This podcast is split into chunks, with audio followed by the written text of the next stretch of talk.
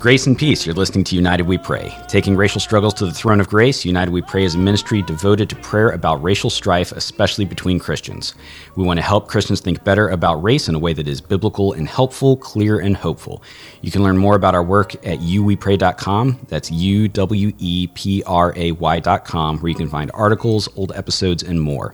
I'm Austin Suter, one of the co hosts, and I'm joined today by a repeat guest, which is not something that happens very often for us. Nate Brooks, professor at RTS, academic, writer, friend, is back with us. How are you, Nate? I'm doing good. I'm so glad to be back on here. And I guess I've now learned that the uh, you're scraping the bottom of the barrel if you're coming yeah, me uh, having me back here. Hardly. We got a ton of good feedback about your last episode, and we are very thankful to have you back with us. Um, your PhD well, not your PhD work, your work sort of generally focuses on the heart mm-hmm. and different kinds of change within human beings. Can you tell us a little bit about that and why you chose to focus on that work? Yeah, absolutely. So, I'm a professor of Christian counseling here at RTS. And so, a lot of what uh, I do vocationally and ministry wise uh, is focused on, on helping people who are uh, recognizing that there's changes that need to happen in their life, in their heart. And as such, you know, my discipline is really the union of anthropology and theology. As we're trying to understand who we are as people and exegeting our own life stories, uh, and the exegesis of the biblical text, interpreting what God has said to us. And so, uh, a lot of my work is focused on kind of these questions of who are we as human beings? Uh, how has God designed us? How are we transformed? Because that directly connects to kind of what I'm doing day in and day out and training our, our students and such. So, as people think about what a human being is and how we change, do you think there are conclusions you've reached that are different from how most people think about this kind of thing? Well, I wouldn't say that I'm exactly original. Uh, we have a lot of, uh, of, of history under our belt, and and being original is dangerous. I agree, but I, I think that there are maybe some things that I have tended to talk about that are a little different than maybe the we tend to talk about as a American church uh, regarding the nature of change. Such as what? So I think you know, a lot of times we as Christians, we, we, we tend to laser focus on this concept of sanctification, where uh, the Spirit of God is transforming our hearts that have already been brought to life through the power of the Spirit and as we become Christians. And, we tend to focus on sanctification, right? What happens uh, inside of us to make us holier than we are now? Um, but that's not the only type of Christian change that exists. There are other, uh, and that's not the only type of change that human beings can experience. And so I, have tended to focus on kind of trying to answer this question how, what are different ways that people change, not different ways that people can change, but what are the different categories of change that human beings can undergo? And how do we understand them? Are they valid? Are they not valid? How do we think about that? I wanted to have you on knowing that that was sort of your focus because I wanted to think about this as it pertains to racism. So there's a lot of talk. I mean, our ministry is you know devoted to prayer about racial strife, right? So if there's uh, racist attitudes and blind spots and that kinds of things, how do we think about change? As it relates to those topics? Yeah, it's such a great question, uh, especially since we live in a society that is not Christian majority. You know, if we want to see the kind of change kind of happen on a societal level that we really desire, that's going to require us to be able to play outside of our own pool of just kind of conservative American Christianity. And and because of that, um, we need to begin thinking about different ways that we can partner with those who may not be able to be sanctified right now because they do not have the Spirit of God even in their hearts. Uh, in order to build kind of bridges and partnerships to affect the kind of societal change that we're hoping happens in order to more faithfully align with kind of God's plan for human flourishing. So, if you've got different categories or different approaches, and I don't mean to speak ill of any of these, but at one level, you've got the hope that a changed heart will lead to diminished racist attitudes. And I think of a guy like Tom Tarrants, who we've had on the podcast, who's a former Klansman. Mm-hmm. And the Lord saved him, and the Lord changed his heart. And he went from hating people of other races to working towards ethnic unity. Yeah. And that's I mean, that's the gold standard, if you will, right? Like, that's what we hope happens in all of us all the time as the Lord unveils our eyes through his grace. He changes us from the inside out, and what we once were, we are no longer because grace has grown uh, new aspects of who we are. Amen. And then, so if that's one kind of change, you're also, you know, there's folks who want to change policy, there's f- folks who want to change sort of social norms, there's any number of different ways you could be uh, looking to change things. And do I hear you right in saying we, we want to take a multi pronged approach? Yeah, absolutely. So, you know, we live as Christians in the world. And as such, we want to uh, take advantage of all of the avenues of change that are available to us. Maybe think about it in terms of your own, you know, personal devotions with the Lord. There are many things that the Lord can use to to transform us. So uh, there are times that me sitting down and reading the Psalms is incredibly transformative towards my heart, and it's a wonderful thing. But that's not the only thing that the Lord uses to transform who I am. Right, I love being outside in nature. My wife and I would go on hikes kind of consistently and try to be outside whenever we can. And you know, some of those some of those places that we have been, just the, the breathtaking beauty there draws my heart to the grandeur and glory of God. Romans And one. Romans one. Yeah, absolutely. That is not uh, that is not invalid, but there's multiple ways that the Lord uses to change my heart, and the and and kind of loading everything into one of those categories ultimately cuts me off from kind of greater grace that I could receive. And in the same way, uh, you know, we, we we certainly want to be invested in uh, Christian change, where we're seeing hearts be renovated by the Holy Spirit. However, that's not the only kind of change that can happen in order to produce good effects in society. you mentioned multiple change agents and different ways the Lord works. I mean, the, the primary way, apart from you know the direct action of God in my life, that I am made better is my wife. And I mentioned to her today what we were talking about. And we are all so thankful for her. Uh, yeah, yeah, pray for her. Um, that comes up periodically. But anyway, I was talking to her about what you and I were going to talk about, and she said something to the effect of, "Well, what about non Christians and racism?" And it's not that your work ignores that at all.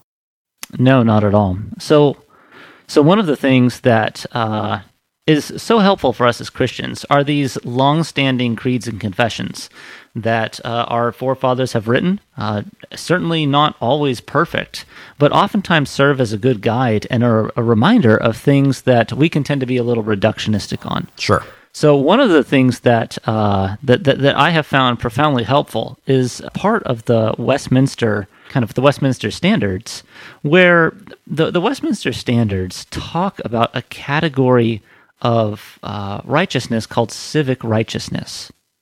Uh, what civic righteousness is is it's deeds and actions that are done uh, that are not of moral benefit before God, but are of societal benefit.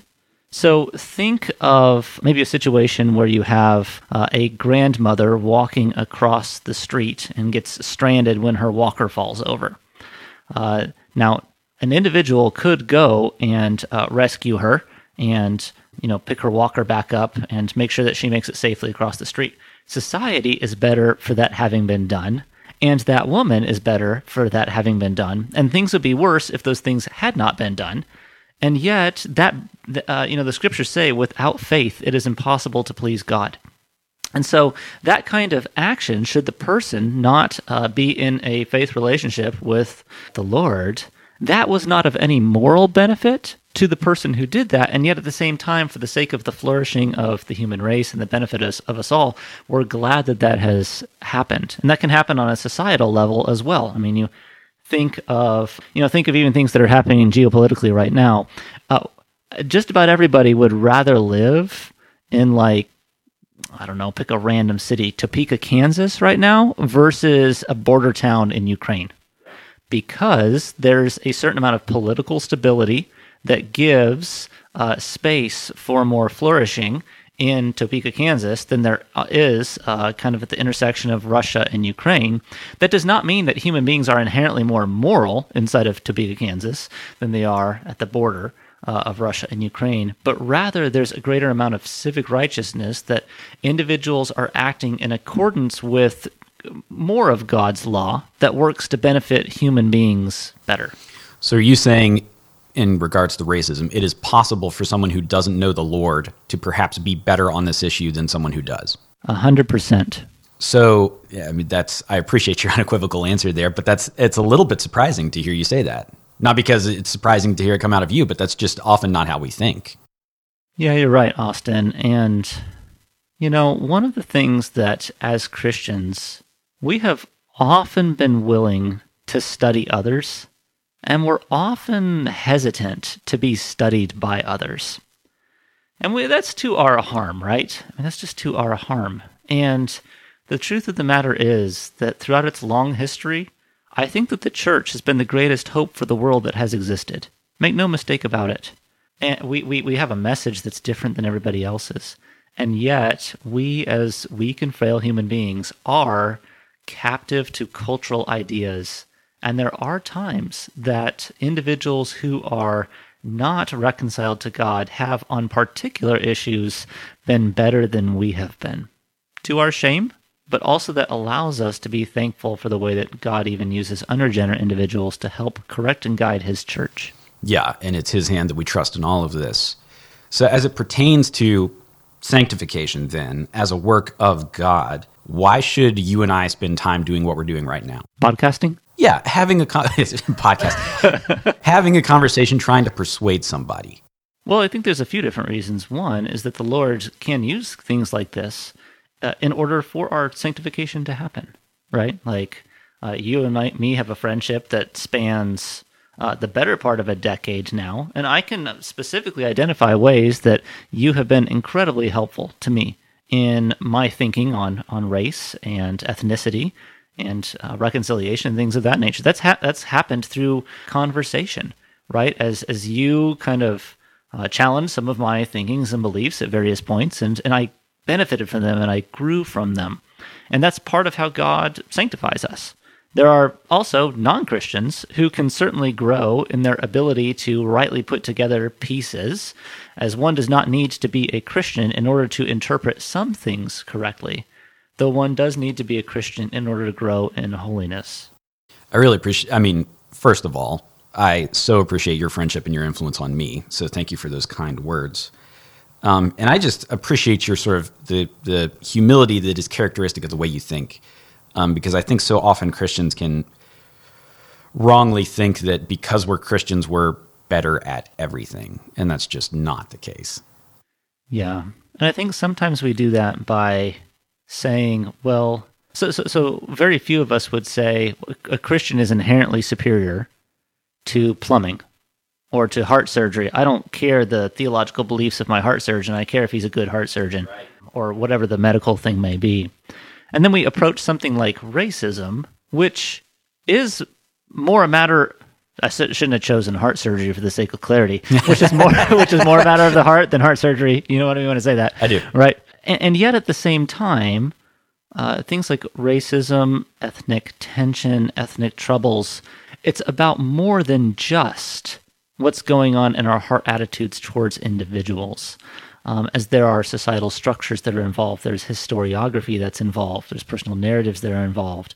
There's particular patterns and such.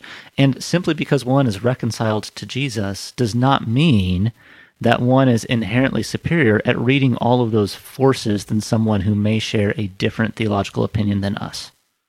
And I think another way we can get this wrong, and you've spoken about this extensively, is by sort of bifurcating head and heart in a way that the Bible doesn't really do.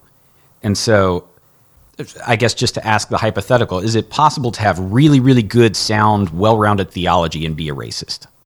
Part of that depends on what we mean by theology, right? So, you know, it's interesting when we talk about doctrine, we typically are thinking about propositional statements.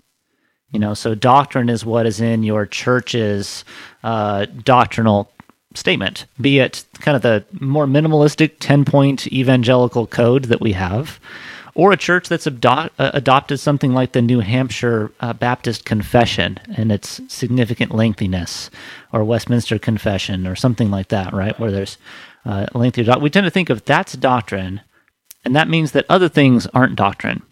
You know, it's interesting when we look at the Bible. The purpose of the Bible is human transformation. The Bible wasn't written for God, it was written by God to me, to you, so that we can be transformed. Which means that if there isn't transformation attached to it, we actually aren't using doctrine the way that it's meant to be used. And also, it means that we've misunderstood what doctrine is. So, is human beings should be kind? Is that doctrine?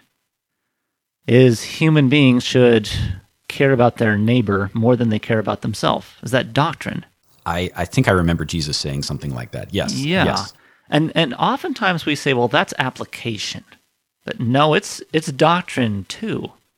And so one of the really interesting things is that is that say you have an individual who subscribes to the Second London Baptist Confession of Faith that I would ascribe to as well, and yet that individual is not marked by kindness in how they speak of others they disagree with. They are not marked by patience. They are not marked by um, a humility in how they engage. I actually agree less with that person than someone that may not subscribe to the Second London Baptist Confession of Faith, but subscribe to some other evangelical confession, because that kindness, that love, that charity is itself doctrine as well. And I think sometimes we look at doctrine and say, well, doctrine is just propositional statements. No, you don't get that necessarily in the Bible. That doctrine is part of how we live. So those those those categories of creeds and confessions are actually narrower than the category of doctrine.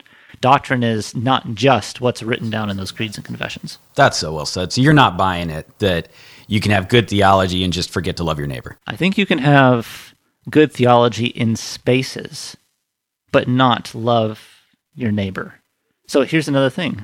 Uh, so I, I, you know, in my PhD work, I was a minor in systematic theology, which is enough to get myself patted on the head by the real theologians. Uh, but uh, you know, that's that's fine. I'm I'm primarily a counselor. You know, I read about ten thousand pages of systematic theologies, and you know what? One systematic theology stood above the rest when it came to the doctrine of God. It was the Roman Catholic one. Mm. It was better than any of the Protestant ones that I had seen. Um, and I've read most of the major Protestant the- theologies. Its richness, its depth, its complexity, its engagement with the church fathers was so robust.